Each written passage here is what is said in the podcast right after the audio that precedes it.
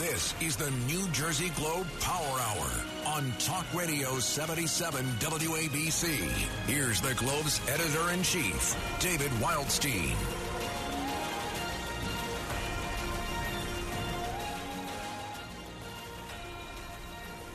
Welcome to the New Jersey Globe Power Hour. This is New Jersey State, State Senator Declan O'Scanlan.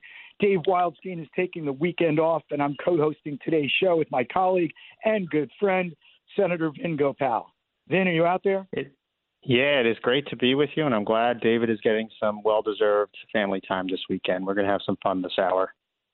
He just sent me a picture of himself on the beach uh, with a with, with a case of old Milwaukee. It looks like so. Yes, he's he's relaxing.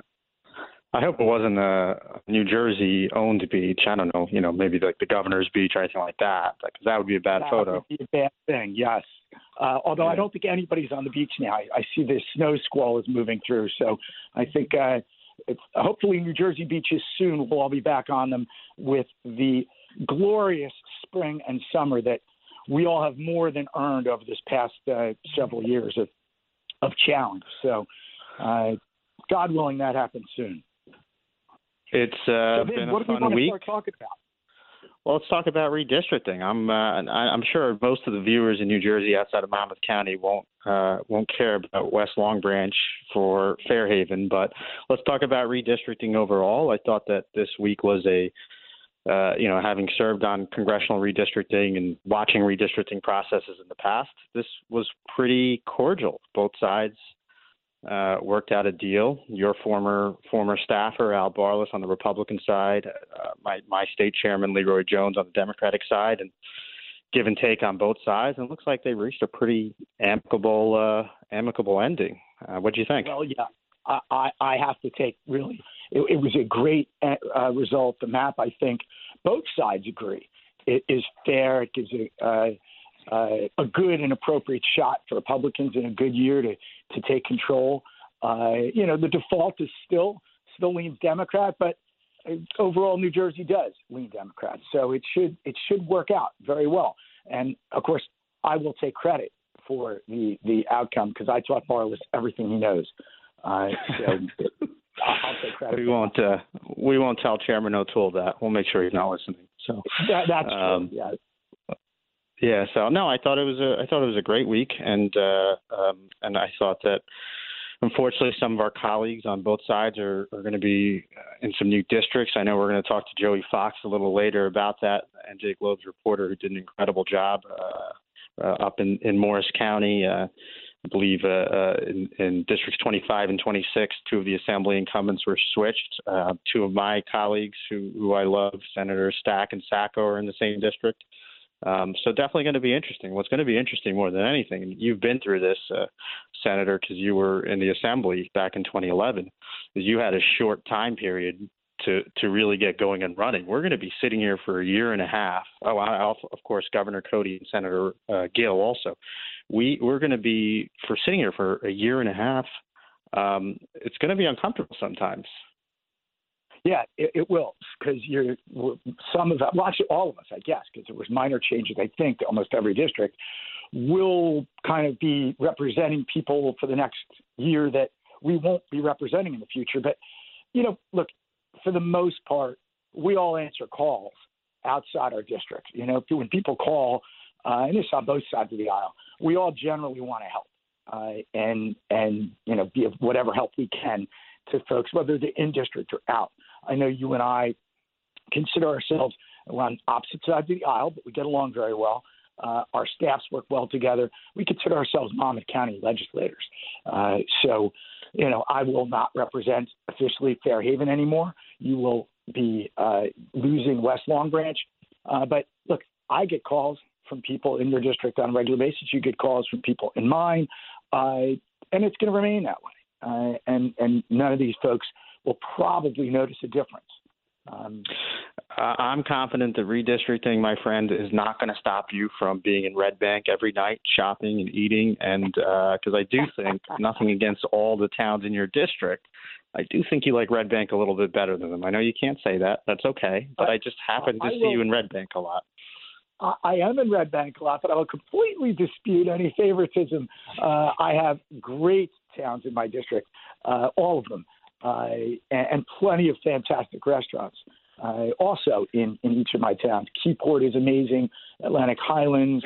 Uh, we do very well in, in D13 completely. Um, and I find myself a lot in Sea Bright and Atlantic Highlands, so we completely get it. The reporting this week, uh, Senator Scanlan, you know, I, I was so impressed with NJ Globe and Joey and just the constant coverage. I watched their YouTube video. Um, I don't know how David Wildstein has the map before most of the commissioners apparently do. He's got the map up there where, where everybody can see it, and just a constant coverage. Before, you know, as we end the first segment, what are your thoughts generally on the state of the press right now? And I, I struggle with this in my district. I have some really good weeklies. I've got the Coaster, um, I've got the Link, which is now online. I think we both share uh, the Two River Times. But have you have you seen a difference? I'm I'm trying to navigate in my four and a half short years in the Senate, um, navigating how to get my message out in the press. What what differences are you seeing as far as our local landscape and press since you started in the legislature in what 2006? Was that your first year or 2008? I won in 2007, sworn in 2008. 2008. So what what have you seen? What have, what have you seen? Like, is the weeklies just died down completely? No, they're out there still. I mean, look, the the media has changed dramatically over the past, you know, 10, 15 years as there was the tremendous disruption, maybe 20 years, uh, tremendous disruption with with people getting their news from different sources.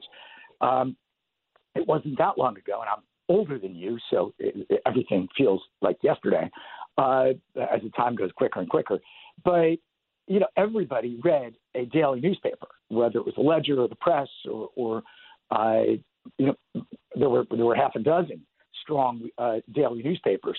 That's changed dramatically, and and it's only been in the last few years, I think, that everything is sort of the change has slowed down as people have acclimated uh, as some of these newspapers have, uh, you know, found their footing uh, or gone. I mean, there, there's a lot of sort news sources that are just gone. Uh, so I really like the quality of reporting that we have right now. Would I do I miss more local coverage? Yeah, that's a problem. Uh, and uh, you know, you see entities like the Patch and others trying to make up that deficit. And it's important both so people can be informed, but also the, the press uh, you know, keeps people in line. If you know you're going to be, your actions are going to be spoken about publicly, you think about that. And, and democracy depends on that. Uh, so we could always use more. Uh, but they seem to be, all these entities seem to be finding their footing. And we're seeing some really good quality reporting, as you mentioned. So I'm optimistic uh, for the, the, the future. Yeah, and the online venues. I mean, we have Red Bank Green, who just is constant with local news, and we're seeing a number of tap intos. I know you have. We we share one in Colts Neck, Holmdel, that covers a lot. So, um, you know, it's it's just it's just hard to get your message out. People are watching cable news, especially as a local legislator, trying to show the things you're doing uh, on social media. A lot of people rely on. It's just it just looks like a, a completely different world. Um, I, I think to the first time I ran for office, which was in 2011, ran for the assembly. As you remember, I got slaughtered. Couldn't have lost by a larger margin, um, but I remembered. I remembered, you know, what what what's important and how important it is to communicate with voters, how important it is to to define who you are. Um, I, I took those experiences, and I didn't run for another six years, but I kind of learned, and obviously timing is really important. What what have you learned um, from your first race, which I remember, right? You were then Little Silver Councilman Declan O'Scanlan. You lost by a handful of votes, 50 or 60 votes. What, you, what, what were the greatest lessons you probably took away from that election that helped you for future elections? Well, look, I learned during that election that uh, you, you're better off keeping your integrity than than stooping to a level that uh, you know that costs you integrity uh, but gives you victory. Uh, during that race, I lost by 65 votes. Um, it was it was at the out time of, out, of, out, of, out of how many? Out of uh, forty thousand. I got it. I got it.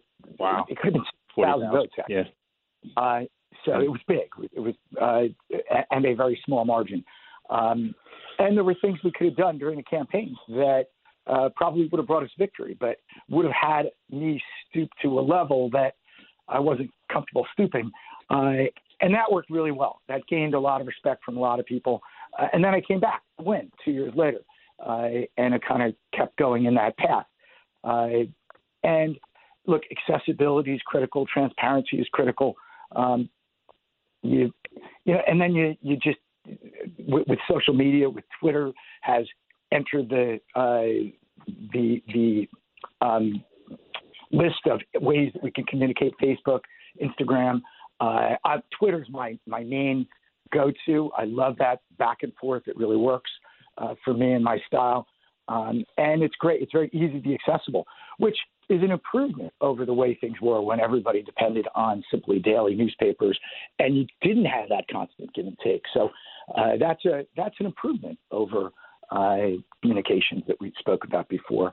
Uh, so it's all those things are important, and, and, if you do all those things and you're accessible, open, and honest, even when you're disagreeing with people, uh, it earns their respect, uh, and and hopefully uh, earns a little bit of faith in in uh, people and their government because uh, that is a faith is something sorely lacking uh, in government right now.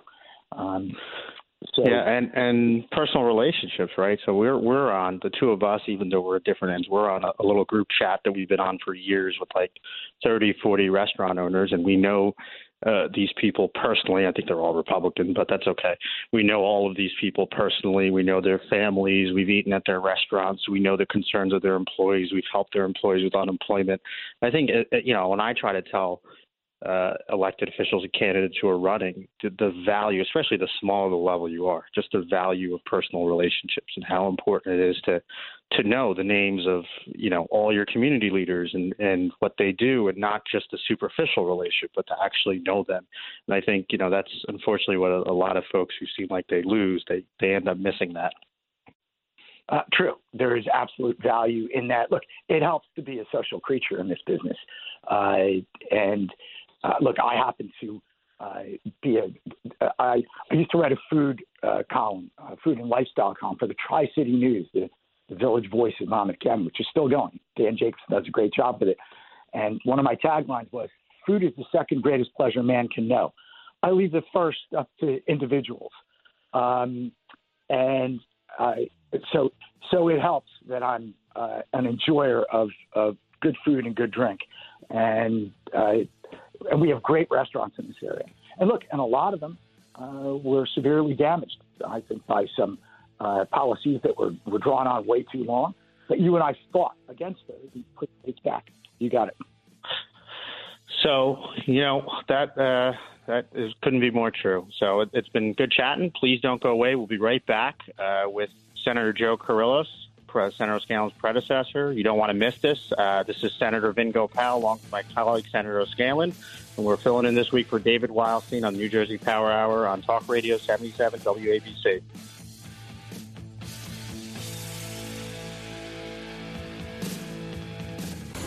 The New Jersey Globe Power Hour is on.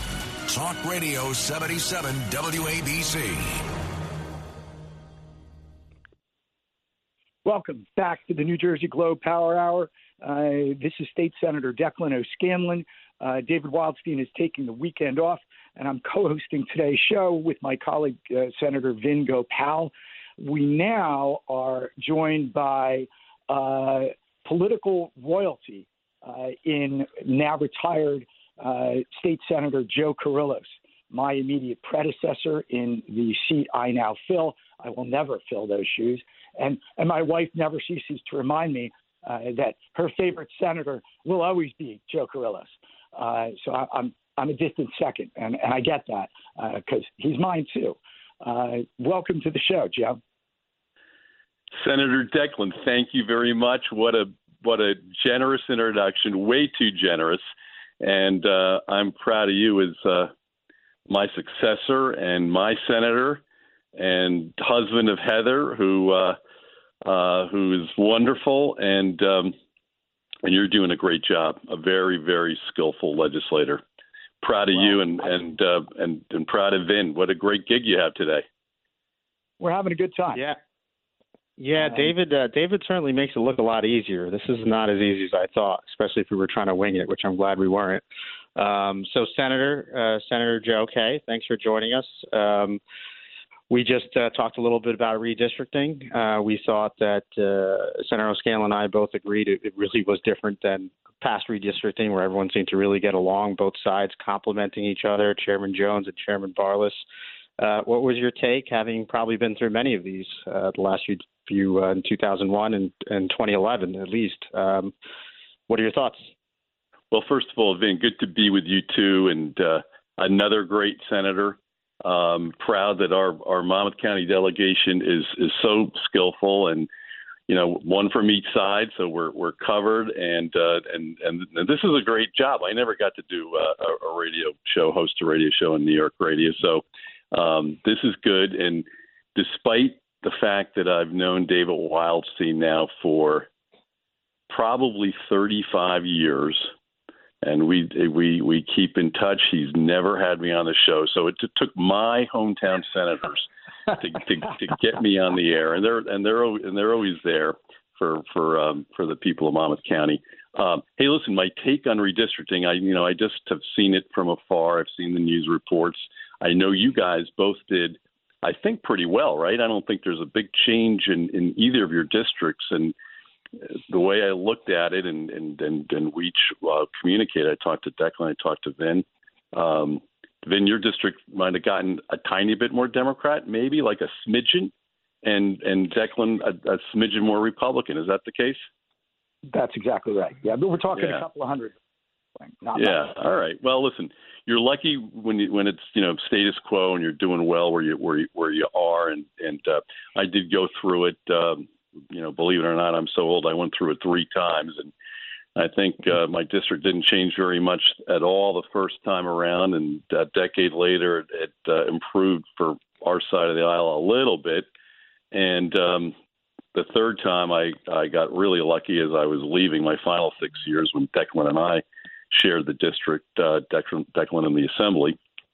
Um, you know we we we we did we did really well. So hey, I'm I I, I like what I've read that the two sides work together, seem to come up with a with a with good product.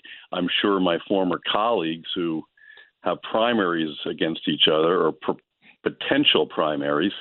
Um, Governor Codey, Senator Codey, and Nia Gill, and uh, um, Brian Stack and Senator Sacco. I mean, I'm sure they're not very happy, and I, you know, I feel bad for you know good office holders, longtime people that uh, now are in this predicament. But um, it'll all get sorted out one way or the other, and um, you know, it's better when we have a competitive map. It's better when these districts, to the degree they can be.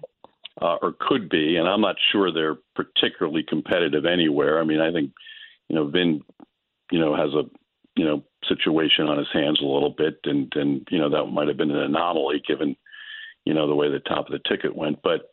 Uh, it's better when they're competitive because you know it keeps these legislators on their toes, keeps your colleagues on their toes.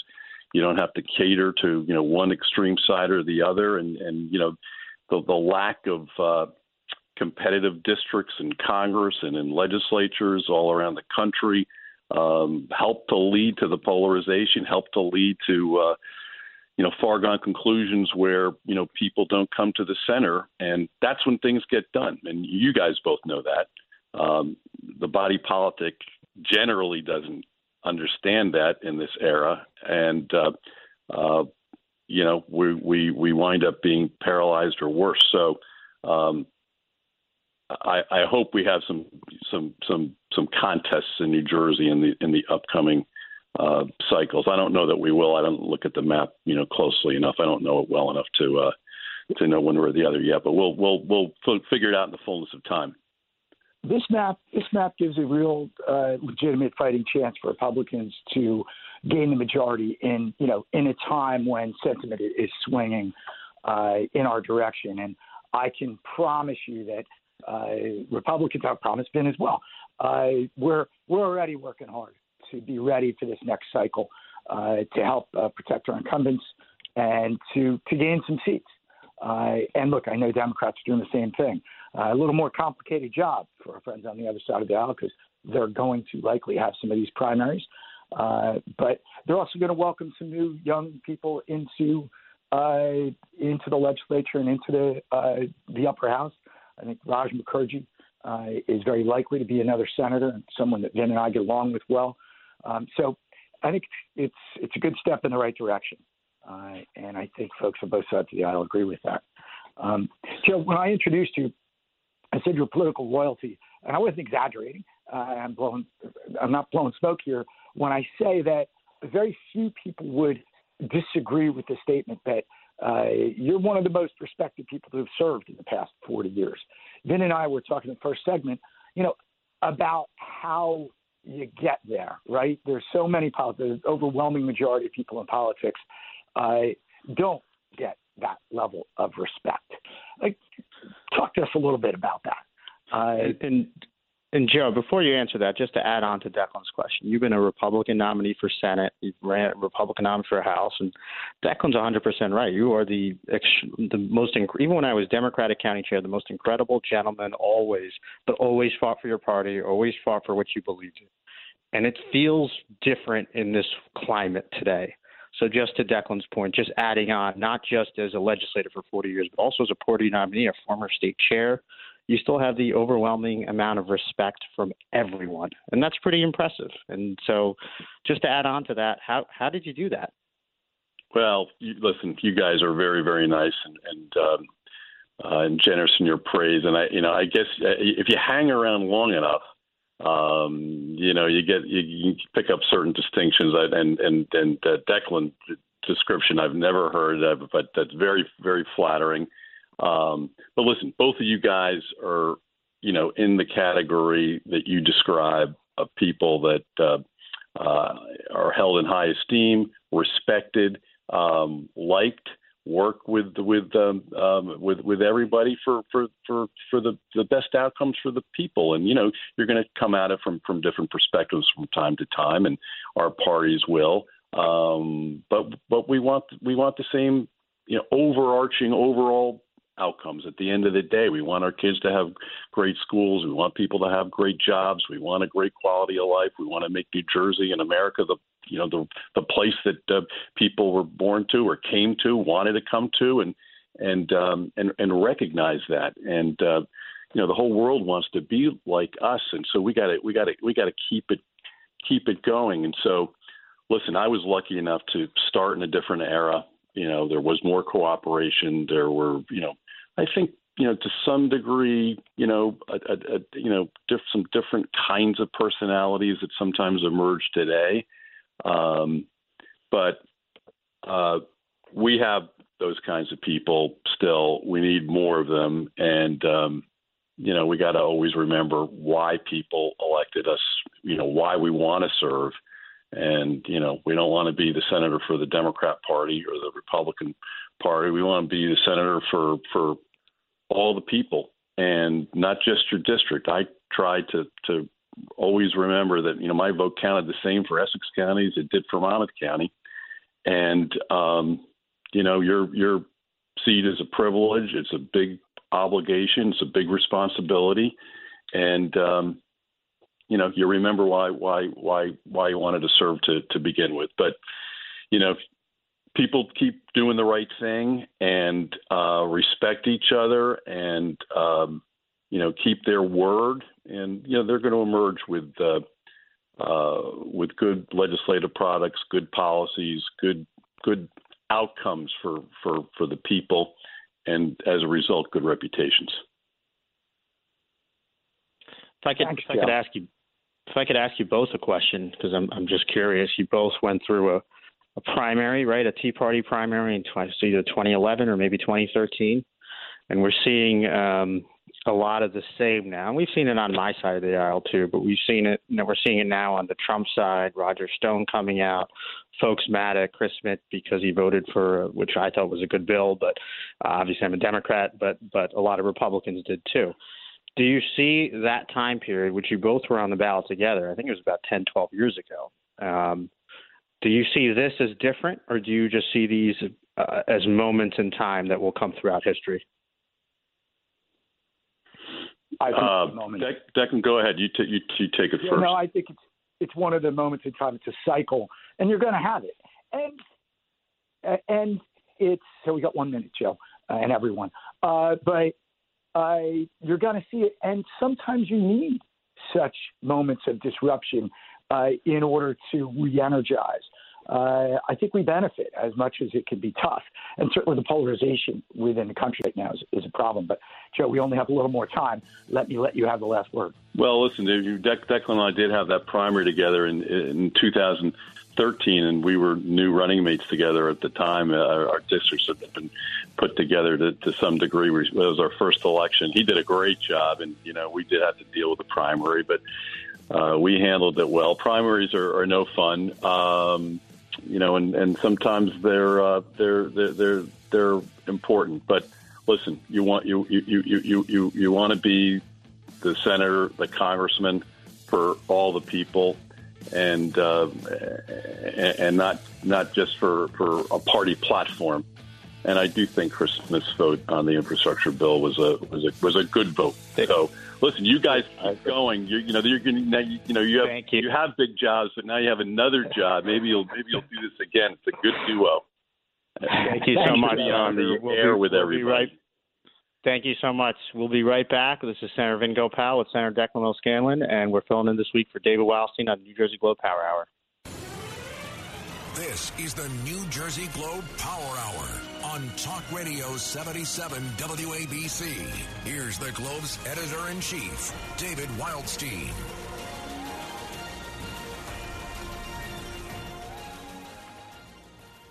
Hi, everyone. Welcome back to the New Jersey Globe Power Hour. This is New Jersey State Senator Declan O'Scanlan, uh, with here with my colleague Senator Vin Gopal from the other side of the aisle, but a good friend.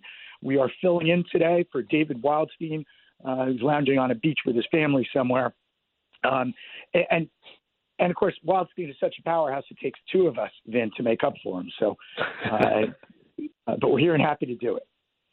Um, Yeah, and we got uh, Joey Fox on now, who is uh, probably one of the most impressive reporters who I've ever read, and uh, I can't wait to to talk to him about how he knows so much and how he can't be can't be more than 23 or 24. I don't even want to guess, but Joey, how you doing? I'm doing good, senators. How are you? I'm doing good. good. It's great to yeah, great to chat with you. I enjoyed watching your entire uh, redistricting analysis. You actually took time to learn about each town in a way that you know probably took me 15 years to figure out some of these towns and some of these demographics. How did you get this? Before we talk about redistricting, how did you get this addiction into New Jersey? In New Jersey politics, and have you have you told David Wildstein that you're likely going to be better than him uh, pretty soon? Does he know that? which is which is dramatic praise because Wildstein is an encyclopedic when it comes to knowledge of New Jersey politics.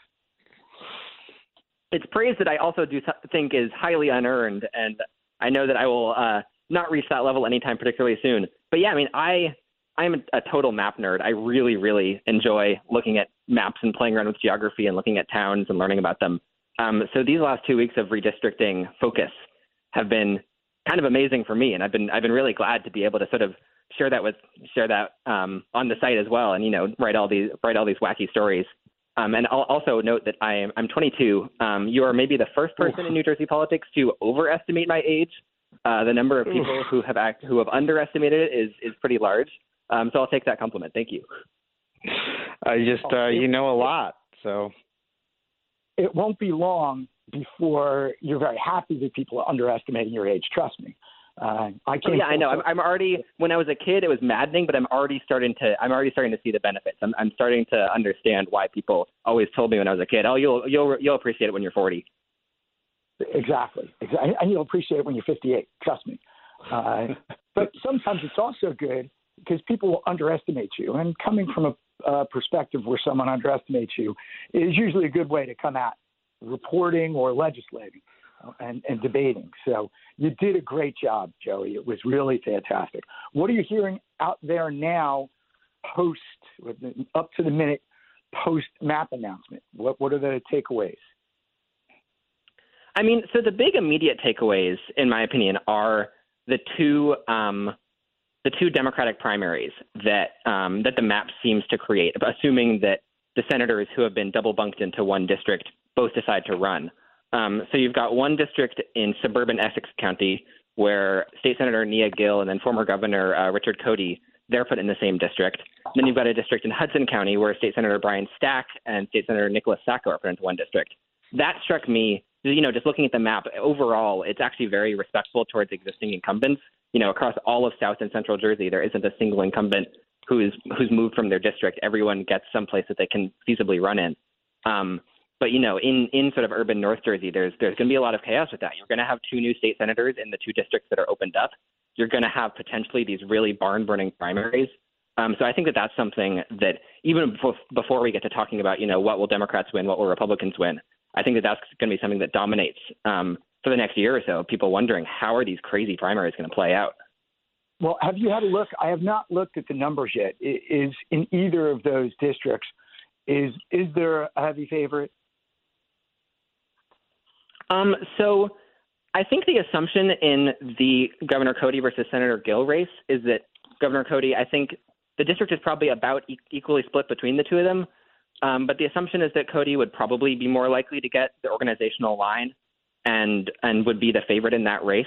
Um, and he would run. There's only two assembly members in that district, so he would run with Assemblyman John McKeon and uh, Tom Giblin.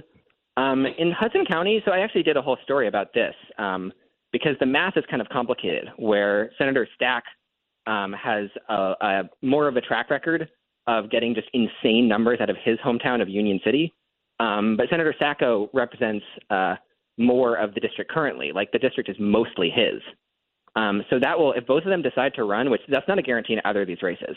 Um, in both cases, the, the, the senator who's looking like less of a favorite might decide to bow out instead. Um, but if both of them decide to run, that will be a wild race. It's really tough to tell how which mass will really will really help. And then right to the south, um, we've already got our first kind of 2023 announcement that Assemblyman Raj Mukherjee um, is running for the Senate.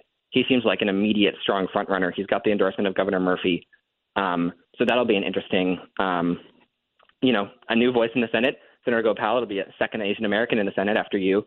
Um, so that, that's already kind of an intriguing 2023 uh, start. And uh, and as Declan knows, because we both know him well, and a rock star in his own right, probably one of the smartest people I've ever met in my life. I think he's gonna he's gonna help the Senate a, a good deal. Do you think, um, you know, having really gone through this in depth, uh, you know, I read the op-ed. I think it was Mayor Fulop's op-ed about Jersey City can't be split. Do you think this this was uh, unavoidable based on your research? Uh, because it seemed like from all public reports, yours and others, Carchman did not want Jersey City split up uh, more than more than twice. Um, what do you what do you think overall? There's a lot of news reports out there. I mean, essentially, the choice for the commission was either split Jersey City twice or mess around with one or more incumbents. Because of the way that Hudson County's population grew so fast between 2010 and 2020, um, the current district's configuration just wasn't workable. The districts are too big. Um, and so what you either have to do is you either have to siphon off a bit of the vote from Jersey City into a different district, or you have to change around some towns so that and, and, and what that ultimately ended up doing is putting Senator Stack and Sacco into the same district.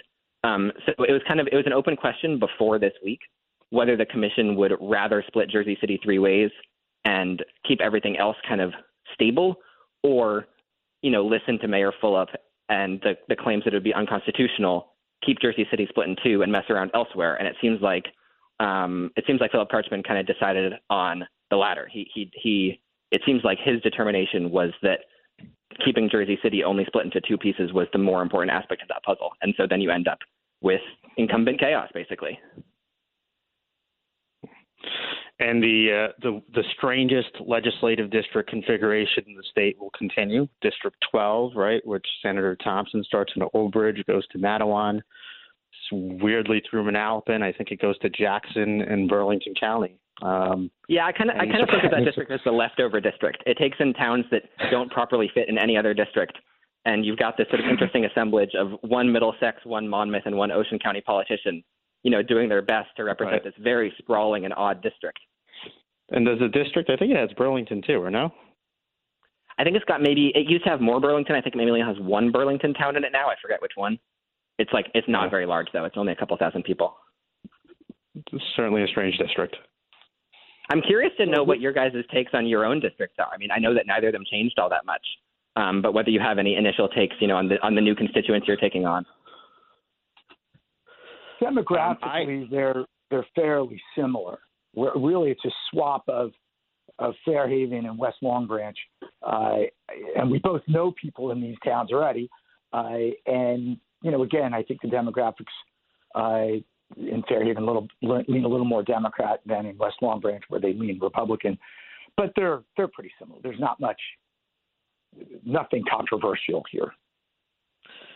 When uh, my wife and I were looking for a house about a year ago, she really wanted to be in Fair Haven. So she's not overly thrilled that this didn't happen a year ago. Um, we we settled in Long Branch, by the way, which we're very happy about. But uh, no, I'm excited about Fair Haven and Bradley Beach, um, and uh, West Long Branch is a, is a great town, home of Monmouth University. That's still right next door, and I'm sure that you know Senator Scanlan already has a great relationship with so many of the leaders there. So uh, happy to see there weren't too many significant changes, and um, you know Monmouth County, we all have to deal with all throughout Monmouth. Declan's in my towns a lot. I'm in his towns. Um, and we work we uh, we work well together on it. So where do you see, uh, Joey, the true competitive districts? I know 14. And, and are there any, as second part of that uh, question, are there any districts that you see as kind of sleeper competitive that, that people haven't identified yet? I think the district that most clearly fits that, that criterion is the fourth. Um, so the fourth district is this sort of inland South Jersey district that includes these kind of really big towns um, like Gloucester Township and Washington in, in South Jersey, um, that's currently held by State Senator Fred Madden and then two Democrats in the Assembly. Um, it's a district that you know people in the state have not really typically thought of as all that competitive in recent years. Um, but the the map that got adopted actually completely takes the Republican proposal, like the original Republican proposal from two weeks ago. It completely adopts that and um, and makes the district something like eight points more Republican. Um, and I did some number crunching on this yesterday, um, if these lines had been in place in 2021, which is you know a pretty good cycle for Republicans, all things considered, um, it would have been a, like pretty much a toss-up race. It'd been 50-50. Um, so so that's definitely a race that you know people people who are really tuned into New Jersey legislative politics have not really had to think about in in a while. Um, but come 2023, that'll definitely be a district where both parties are looking seriously at who might win this, who's going to run, what's going to happen there. Um, so that's that's the district that most immediately comes to mind. How about how about District 16 went a little bit more Republican, but that was a district that Governor Murphy won by I think seven or eight points. He won pretty significantly. Was I didn't really look look at the numbers too much. Did that move that much more Republican? It moves something like a point more Republican. My my personal opinion on this, and th- there's room for disagreement. My personal opinion on this is that now that Democrats have broken in in that district, it's going to be pretty hard, not impossible, but pretty hard for Republicans to dislodge. Like you've got Senator Zwicker as this sort of ticket leader. You've got Assembly members Freiman and Jaffer. They're they're both incumbents now. All three of them are pretty young. None are going to probably retire anytime soon. Um, and just you know the kind of one point here and there difference that this map causes. It could be that there's going to be an amazing cycle for Republicans and things get wonky. Um, but my personal perspective is that that's a strong slate, and that district is not moving in the right direction for Republicans overall. It's they're probably going to expend their resources elsewhere, like the fourth. And Senator Zwicker outperformed Governor Murphy there. So Governor Murphy won by seven points last time, and I think Senator Zwicker won by eight. So uh, definitely, you know, if it's just a point, that makes it a little harder. And um, wh- where else in the state? Uh, any anything else of interest from redistricting takeaway, uh, legislative districts or otherwise? I mean, so one thing is Democrats have had, the legislative Democrats have had a real problem being able to compete in like these suburban moderate North Jersey districts that held, by Republicans. Um, like in 2020, there was a special election in the 25th legislative district. Republicans won it by a fair bit, even as Joe Biden was carrying the district by like nine points. There's a lot of crossover appeal, but you know this map doesn't super shore up any of those districts. Um, so you have to wonder you know, at a certain point, you have to wonder if some of these suburban voters who are voting for Democrats on higher levels are going to start taking a closer look at legislative Democrats. And if that starts to happen, then this entire map calculus gets shifted around. So that's a big if. We'll see if it happens, but it might. But look, and we really do have quick, the overall trend now of going in the other direction, right? It's amazing to me the Republican fortune turnaround is just this past year. So you're right. It's going to be interesting to watch. Uh, Joey, thanks so much for being here with us. I'm looking forward to watching your career as it develops. You're doing a great job. Keep it up. Thank you, and thank Thanks, you for having thanks. me. Thanks, Joey. Thanks so much. We'll be right back uh, to close up. Please don't go anywhere. You don't want to miss this. This is Senator Vin Gopal, my colleague and friend, Senator Declan O'Scanlan. We're filling in for David Wildstein on New Jersey Globe Power Hour on Talk Radio 77 WABC. It's the New Jersey Globe Power Hour on Talk Radio 77 WABC. Welcome back to the New Jersey Globe Power Hour. This is Senator Declan O'Scanlan here with my good friend and colleague in the Senate, Senator Vin Gopal, who does happen to hail from the other side of the aisle. But uh, we debate. Uh, we sometimes uh, fight over issues, but uh, we have a really good relationship, uh, and we work very well together. Our staffs uh, as well. I think we do a pretty good job representing Monmouth County, which itself is represented by a, a great Republican administration. I'll throw that out there. Um, uh, then let's talk some issues. Uh, this is our last segment. We go right up to five o'clock. Um, the, the, things in the news. We have the the mask mandate. Uh, blissfully is ending. Months, in, actually, it shouldn't even have been in place uh, for our kids in schools this this school year, but uh, it is ending, and that is happening partly because of pressure that so many members of the public, uh, so many legislators brought to bear uh, I think you, you joining with me in uh, S2100, which would reform the balance, the imbalance of power between the legislature and the executive branch, uh, helped light a fire uh, and help push that issue and the other issues of uh, concentration of power in, in one person, uh, too much of it in one person. I think it helped, and it was a gutsy position we took. No, I, I appreciate that, Senator. And what I've loved about our dialogues, and it goes prior to me being a senator, we've had some really aggressive conversations. I remember you've had some very aggressive conversations with me and vice versa. But at the end of the day, we always find a way to, to do what's best for the residents of of uh, of Monmouth County. Um, so look, I, it was a good bill. You, you had a great idea. You accepted my changes, some of the changes I asked for. Um, and it, it needs to happen. And, and look, when I, when I ran for Senate four years ago, I, I was criticized critic of Governor Christie because so many legislators would go the other way. And so, if it's a good idea, it shouldn't matter who the party of the governor is.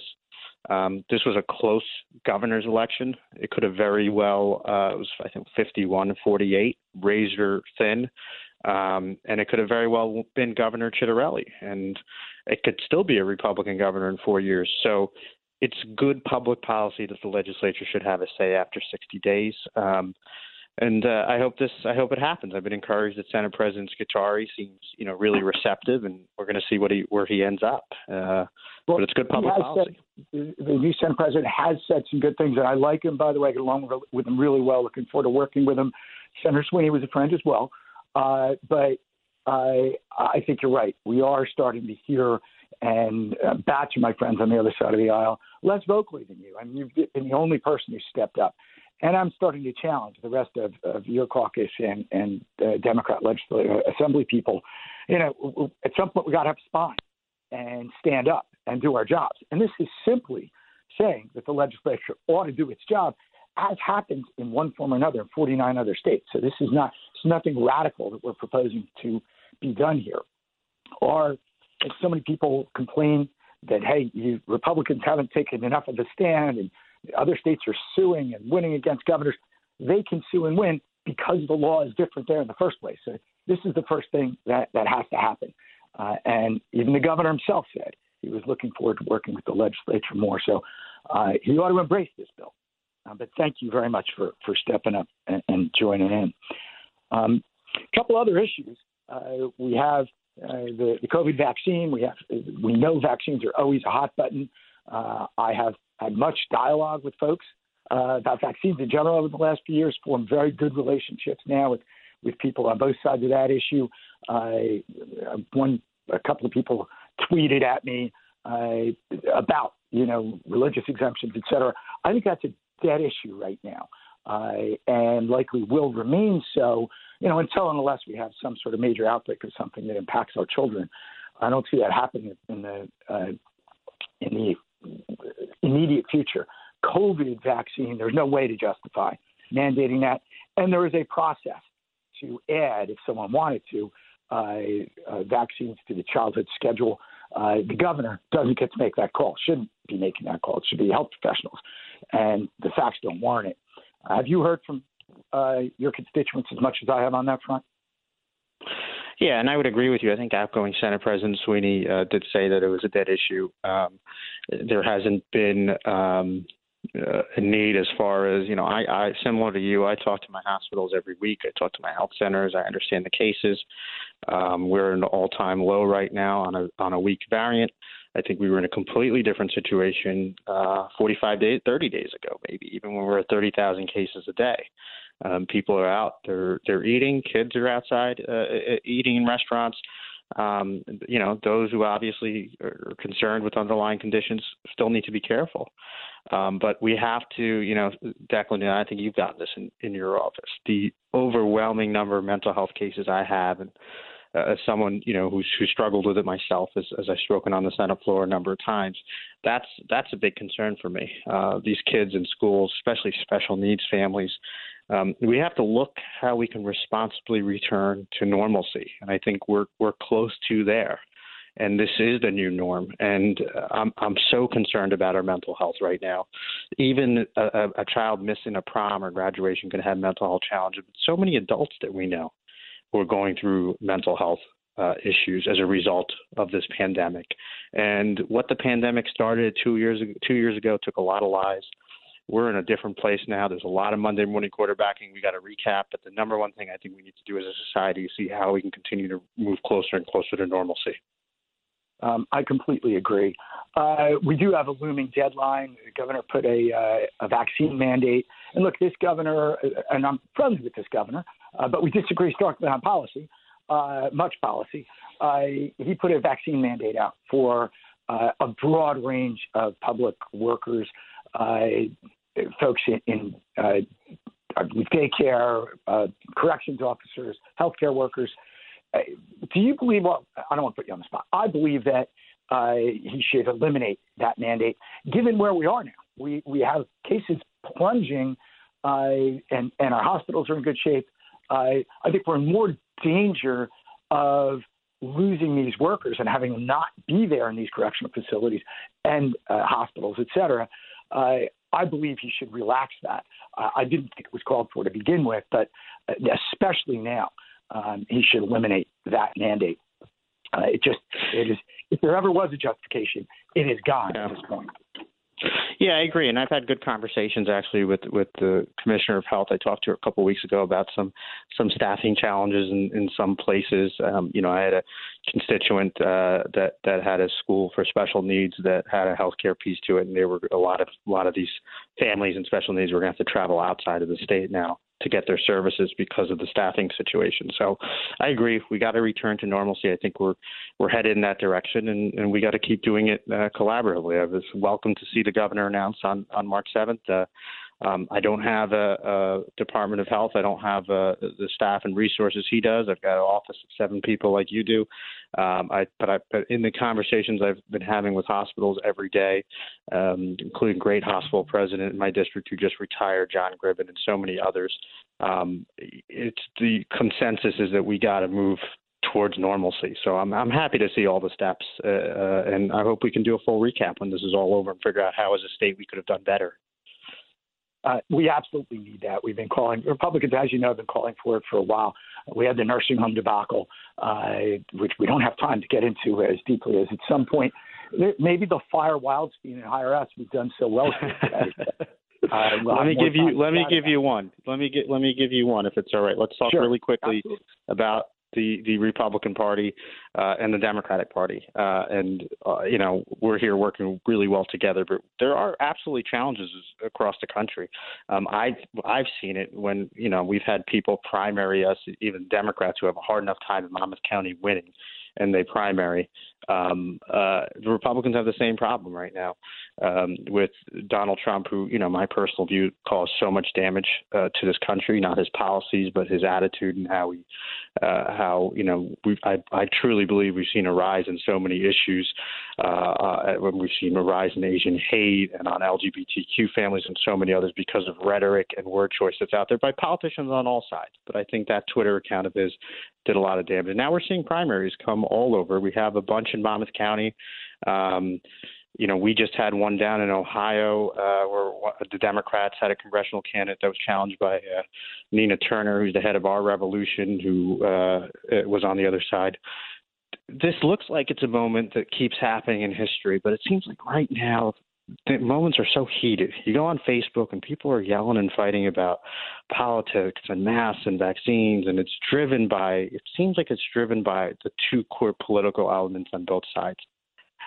I know this is a this is a hard answer to answer, but how do we get past it? And do you see for and I'll answer for the Democratic Party what I think. I think that it, it depends on the quality of candidates that Democrats are running. But how do the Republicans like to like to to get to censure Liz Cheney, who's, I mean, Dick Cheney was vice president. Liz Cheney is probably one of the most conservative members in the House of Representatives. How does the Republican Party get out of that? Uh, look, I think we set an example, and we don't hesitate to speak up when we disagree with uh, our party or disagree with uh, President Trump. Um, and I think we set an example. And, and look, I have spoken out about it. I think the time we spend, the time and resources we spend on revenge against conservative people philosophically that we agree with is time taken away from challenging uh, Democrats at the national level and retaking the House and the Senate.